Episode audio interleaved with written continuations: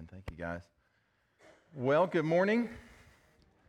It's good to see you today. Uh, we are starting a new series today called Potential, and you can think of it as a series within a series. We're still in 1 Samuel for at least right now, and uh, we're going to be talking about this topic, though, of potential. On June the 19th of 1986, basketball fans were stunned with the death, the sudden death of Lenny Bias. Uh, some of you may remember Len Bias. He was a, at the University of Maryland, a star basketball player uh, named to an All American team.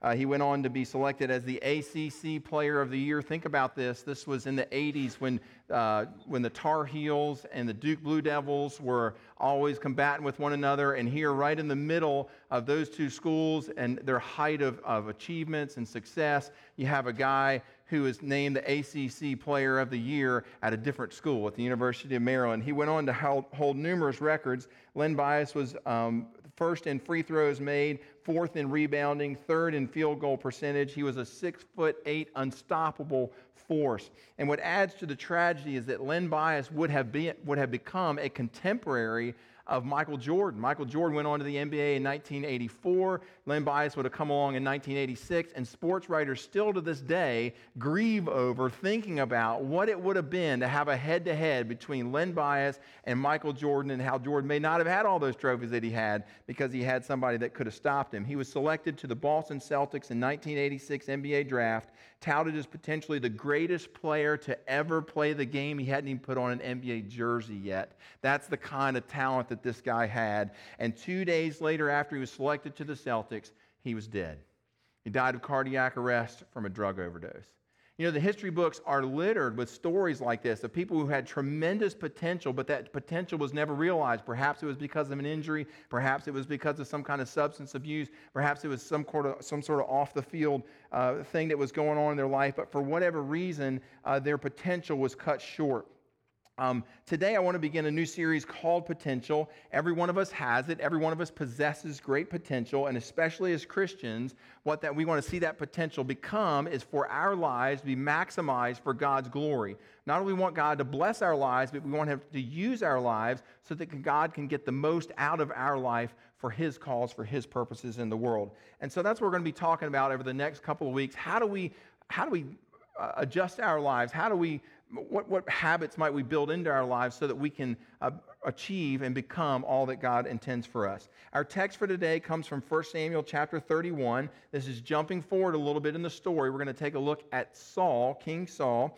And uh, you remember that David, he had been pursuing David and was after David, was trying to catch David. He had it out for him. And so, what we're going to see here at the end of 1 Samuel, the end of the book, is how Saul's life comes to a tragic ending. All right, so if you would, let's stand together to read from God's word. We'll be reading 1 Samuel chapter 31, verses 1 through 4. Here we go. Now the Philistines fought against Israel, and the men of Israel fled before the Philistines and fell slain on Mount Gilboa. And the Philistines overtook Saul and his sons, and the Philistines struck down Jonathan and Abinadab and Malchishua, the sons of Saul. Verse 3. The battle pressed hard against Saul, and the archers found him, and he was badly wounded by the archers. Then Saul said to his armor bearer, Draw your sword and thrust me through with it, lest the uncircumcised come and thrust me through and mistreat me. But the armor bearer would not, for he feared greatly. Therefore Saul took his own sword and fell upon it. You may be seated. All right, so there's our text for today. I just want to kind of walk back through some of these verses. Let's begin at verse 1. It says, Now the Philistines fought against Israel, and the men of Israel fled before the Philistines and fell slain on Mount Gilboa. So there's a big battle that's been going on here toward the end of Saul's life between the Philistines, his, uh, his nemesis, and the Israelite army. And so things are very, going very poorly for the Israelite army. They've been defeated time and time again. And so they decide look, our supplies are low, our numbers are getting low. Let's make one last ditch effort and go to the high ground of Mount Gilboa. Take a look at the map. You can see the Israelites are fleeing from central Israel up north to Mount Gilboa. It's west of the Sea of Galilee. So this is where they go. And then you can take a look at some of the pictures and you can see why they decided to go to this particular spot because it's a point of really high elevation very steep sides to send up. And they figure, look, if we're outnumbered, we got supplies low, let's get up on top of this mountain, let's pin ourselves in, and if the Philistines want us, then they're going to have to come up that mountain to get us. So they want to occupy the high ground in an attempt to try and get some leverage to get um, the upper hand. Verse 2, it says, The Philistines overtook Saul and his sons, and the Philistines struck down Saul's sons, Jonathan and Abinadab and Malchishua. Verse 3, it says, The battle pressed hard against Saul, so his sons are dead. And one of the archers, one of the Philistines' archers that's standing down at the bottom of the mountain, he's got eagle eyes and he looks up on the mountain and he spots where King Saul is. He picks him out. And so, he, so they decided, hey, well, let's shoot some arrows into there. And so, because of that, Saul was badly wounded by the archers. Verse 4. Then Saul said to his armor bearer, Hey, kid, draw your sword, pull it out, and then run me through with your sword. Because if these Philistines catch me, right, not only are they going to run me through, but they're going to mistreat me before they do. And so I don't want to experience that. And so that's the scene of what's happening here. The armor bearer, uh, Saul's got, he's plugged with arrows. He's gasping for air. He's bleeding out. He knows the end is very near. He decides, look, let's just go ahead and not allow me to get into the hands of the Philistines. But it says, middle, the problem here, middle verse 4, but his armor bearer wouldn't do it. Uh, he was fearful of the thought of running through the king.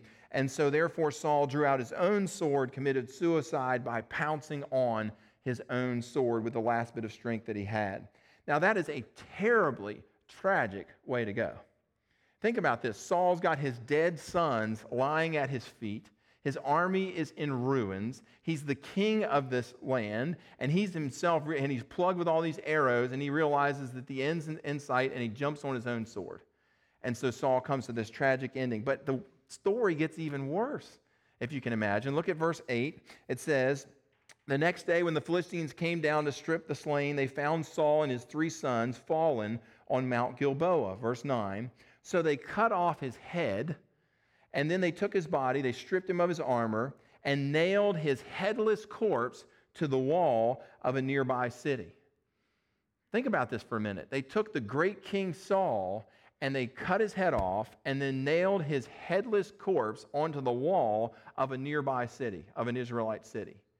And if you continue reading in the story, not only did they do this to Saul, but they did the same thing to his sons. So there's Saul, his headless corpse, and his son's headless corpse nailed to the wall of this nearby Israelite city. Now you say, Gordon, that's a gruesome story. I mean, a headless corpse nailed to a wall. This is nasty. This is gross stuff. I mean, why would the Bible include a story like this? I mean, I can under, why is this in here? Well, that's, a, that's the right question to ask, right? Why would the Bible include information like this? There's a reason for it. And the answer is very simple it's because the Bible wants for us to experience, the Bible wants for us to witness how, Paul, how Saul's life concludes. The Bible wants for us to know the information, not just for it to be lost into the history books, but the Bible wants for us to see here's how Saul's life comes to an end. The Bible wants for us to experience, like a Shakespearean tragedy, the tragedy of this guy's uh, life. And so the Bible sticks our nose right in the story and lets us see the gruesome details of how Saul's life comes to a close. Okay, well, that's our text for today. That's our treatment of it. And so that brings us to our most important question What difference does all this make to my life? You say, Gordon, I mean, that's kind of strange. I understand now why they didn't include this story in my children's books growing up, right? Uh, but I mean, besides that, what difference does saying this make to me? Uh, what am I supposed to do with this? Well, that's a really great question. Uh, if you'll turn in your Bibles over to 1 Samuel chapter 10, 1 Samuel chapter 10, this is the chapter where Saul is first anointed to be the king. So the Israelites have been crying out to God, We're tired of these judges. We want somebody to reign over us. We want for somebody to raise up an army. We want for somebody to tax us. We want for somebody to strip us of our freedoms and our rights and occupy those in a more federal government type of a. I'm sorry, I just went off on a little thing there. But anyhow, so the, the Israelites are begging for this, and God's like, uh, Are you sure you want this? And Terry reminded me this morning that Saul's name, translated into Hebrew, actually means you asked for it. How about that one? So, uh, great irony there. But um, any case, so the Israelites are wanting this king. God finally capitulates. He's like, fine, you're not going to really want this king. You'll be upset that you actually asked for this, but I'll give you what you asked for. And so he gives them Saul. Now, it says in chapter 10 and verse 9, this is kind of the account of when Saul is anointed by Samuel and he's brought forward to the people. It says, when Saul turned his back to leave Samuel after being anointed, God gave Saul another heart. God gave Saul a fresh spirit. It says, verse 10, such that the Spirit of God rushed upon him, and Saul was able to prophesy. Friends, we learn in chapter 9 that Saul was this really good looking guy. He was a Pierce Brosnan looking fella. He was literally a head taller than the rest of the Israelites. He was a real standout looking guy. And not only that, but now the Spirit of God is coming and has dwelt inside of King Saul. And he's, God's given him a new heart. He's given him compassion. He's given him mercy. He's given him patience. He's given him the, the you know, all the different attributes of God himself.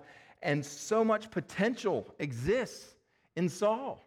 He's this really good looking guy that people are excited about him being the new leader. He's got the Spirit of God dwelling inside of him. But then contrast that with how Paul's life ended.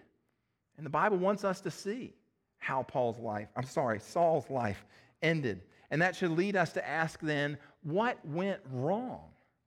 How could Saul, with all this potential, the Spirit of God dwelling inside him with a new heart, he was just, he was, he was born, he looked like he was born to lead. How could a guy like that, how could things get off the rails so badly? What went wrong in Saul's life? And if I can figure out what went wrong in Saul's life, then maybe I can avoid some of those things to make sure that I can arrive one day at my full potential. All right, so that's what we want to spend the balance of our time talking about. Three things that went wrong in Saul's life that kept him from arriving at his full potential. Number one, Saul took obedience to God lightly. Saul took obedience to God lightly.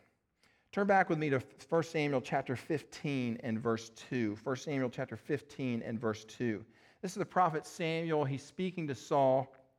Um, he says in verse 2 Thus says the Lord of hosts, I have noted what Amalek did to Israel in opposing them on the way when they came up out of Egypt. Now go and strike Amalek and devote to destruction all that they have do not spare them. So Saul's being given some very specific instructions. He's going to go to war against the Amalekites. And so Samuel's saying, hey, look, when you go to war against the Amalekites, make sure you destroy everything. He's very specific. He says, do not spare them, but kill both man, woman, child, infant, ox, sheep, camel, donkey. Wipe them off the face of the earth. This is genocide. This is God's instructions to Saul for what he's supposed to do. You say, Gordon, how could a loving God give an order like that? How could a loving God require and ask of Saul to go in and kill innocent children and babies and all these sorts of things and the women? How could he ask, how could God do that? Well, there's an explanation for that. And we need to make sure that before we jump to judgment and judge God for the orders that he gave him, that we have the right information. Um, to do that, we need to go back to Exodus 17. I'm not going to ask you to go there, but I'll just tell you what's there. Exodus chapter 17. And we discover there that when the Israelites were wandering around in the desert, when they were vulnerable, that the Amalekites used to come and wreak havoc on them. what they would do is, when the elderly would begin to drop back from the rest of the, of the group that was wandering around in the desert, when some of the weak or the, or the or the, the cripple who couldn't keep up with the rest, the Amalekites would come in and would would attack these folks, would mob, would rob them, would kill them, would take any of their possessions from them. So the Amalekites were preying on people who were very vulnerable. And because of that, God wasn't ready to deal with the Amalekites then. The Israelites hadn't even gotten into Israel yet. But now he is ready to deal with them. And so he sends Saul and the Israelite army to go and deal with, finally, these Amalekites for what they have done uh, years back. And so Saul went out to war against the Amalekites, and with this, these war instructions um, to go and commit genocide against them. Saul, verse 8 says, and so, so here's the report of what happened. And Saul took Agag, the king of the Amalekites, alive. That's not what God told him to do. Not only that, but Saul and the people spared Agag, as well as the best of the sheep, the best of the oxen, the best of the of the fatted calves, of the lambs, all that was good, and would not utterly destroy all them. Now, is that what God instructed Saul to do? To go back and, and to take, well, maybe God didn't really mean everything. Maybe he, there's some spoils there. We want to take some of those spoils back with us. And so Saul arrives back in the Israelite camp, and there's Samuel to agree with him. And Saul's thinking to himself, hey, look, I partially obeyed, I partially complied with what God asked me to do.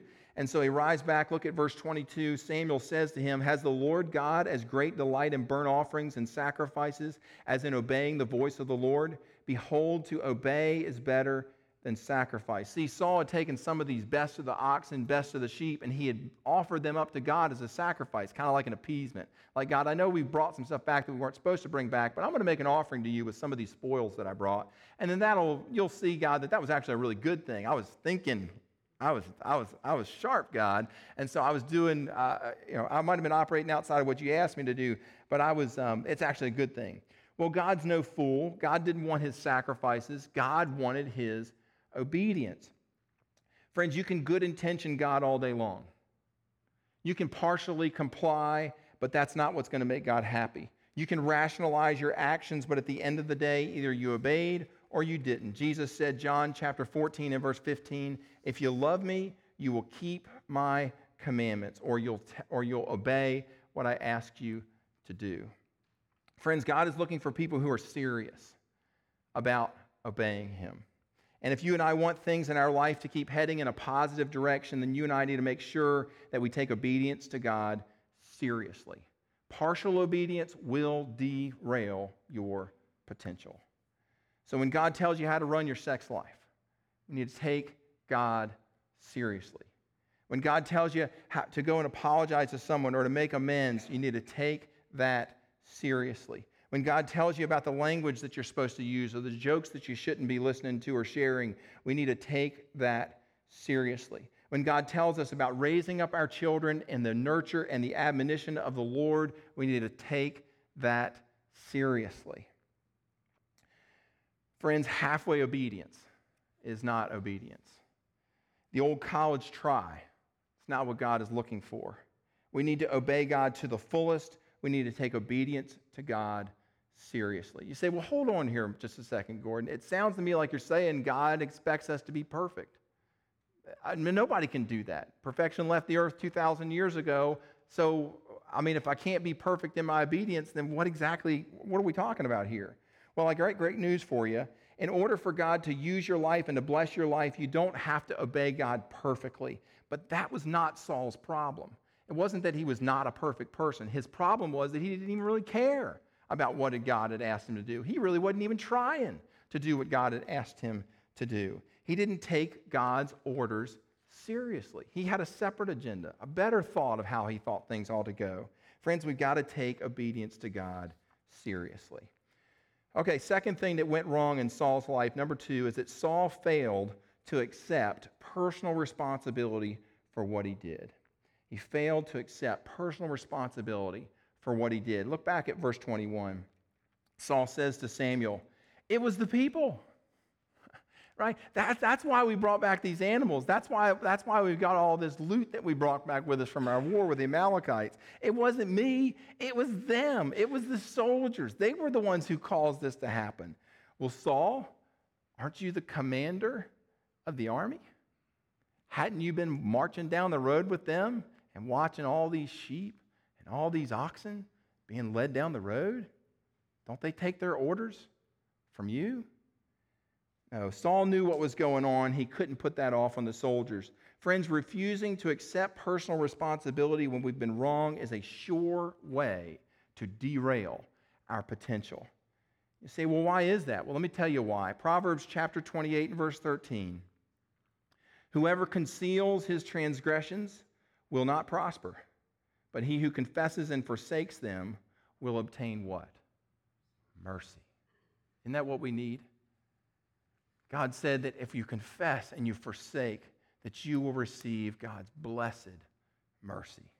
Friend, if you want God to be the God of the second chance for you, and He wants to be, if you want God to be the God of the third chance and the fourth chance, and He wants to be, He will be that. But you've got to meet the condition, and the condition is that we confess our wrongdoing, that we seek the forgiveness of God, And with the help of God, we try to get it right and to forsake it and not repeat it, that we're serious about it. No matter how many times, friends, we may fall as Christians, if we follow that formula, God's mercy will always be there for us. But when we refuse to accept personal responsibility, when we put it off on somebody else or some other circumstance, or God, you don't understand what's going on in my life, friends, that's not taking full responsibility.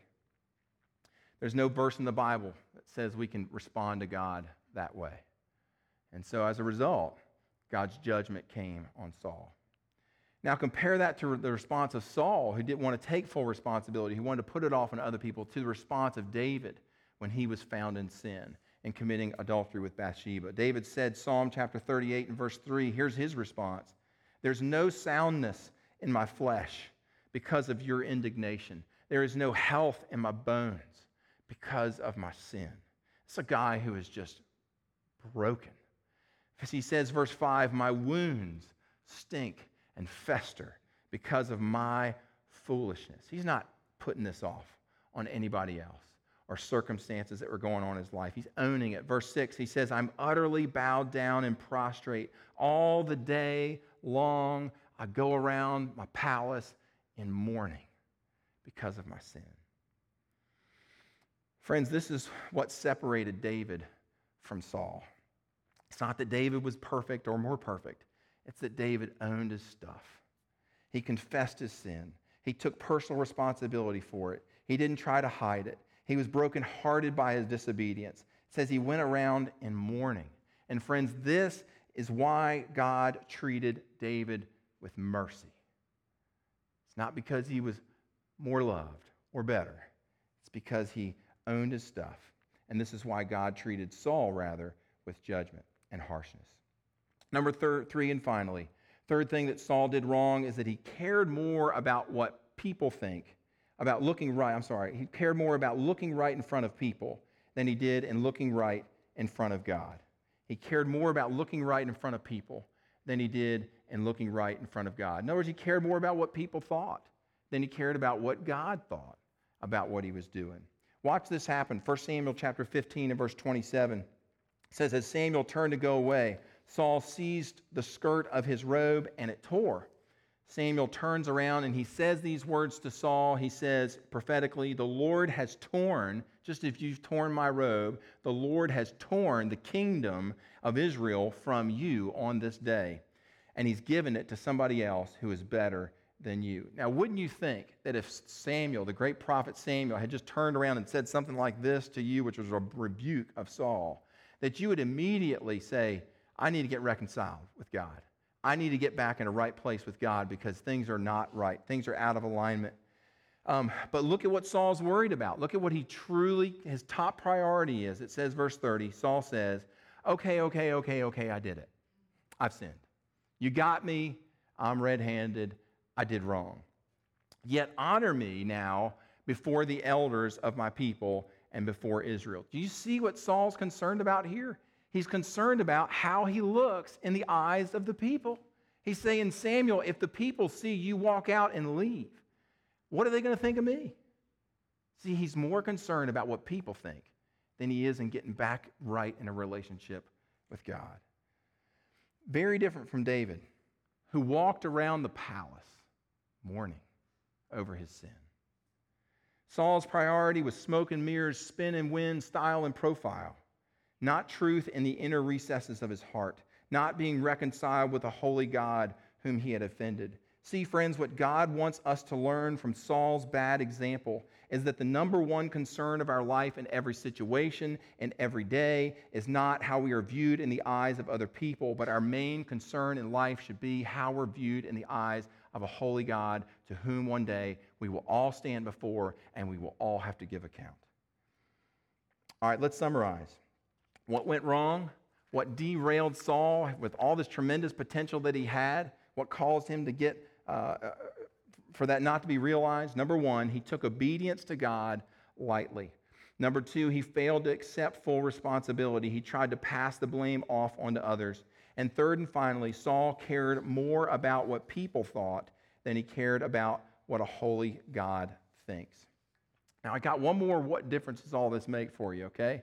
And I want for us to think about this for just a minute. That's kind of what difference it makes to you on an individual level. But I want for us to think about for just a moment what difference this makes to us as a church family. Because we have tremendous potential here, tremendous potential to be a lighthouse to this community, to be uh, the, the, the, gospel of Jesus Christ into this community and the people that live around us. I mean, like us going out there to Dove Creek the other day and being able to share that meal with folks and let people know that our church is here, that we care about the school, that we care about the kids that are there, that we love them and are praying for them and want to be a part of, uh, of their lives and a part of their success. Tremendous potential, but there's some things that we could do that could derail that potential from ever coming to fruition. Folks, if we want to see God bless us and use this place for lives to be changed, for souls to be won for Christ, we've got to, number one, take obedience to God as a church seriously. What does that mean? What does that look like? It looks like church attendance. It looks like being here. God said, Do not forsake yourselves, the assembling of yourselves together. Hebrews chapter 10, I think verse 25. Don't quote me on that. It's in Hebrews chapter 10. But anyhow, what's God talking? My dad said that's right. Um, and so, uh, so you know, uh, taken that seriously. Uh, and so, as parents who are trying to raise our children up in the admonition of the Lord, that means that we're, you know, as one of our church members had said, I, when I was growing up, I had a drug problem. My parents drugged me to church every Sunday, right? And so taking church attendance seriously like that, it means taking giving seriously. It means taking serving God seriously. We got the Ever Remember Ministry thing going on here in the next couple of weeks. I mean, the only reason that our church does all the things that it does is because of you because of people like you who get involved and say, You can count on me for this. I'll be there to do this. And because of that, our church is able to offer up all the ministries that it does.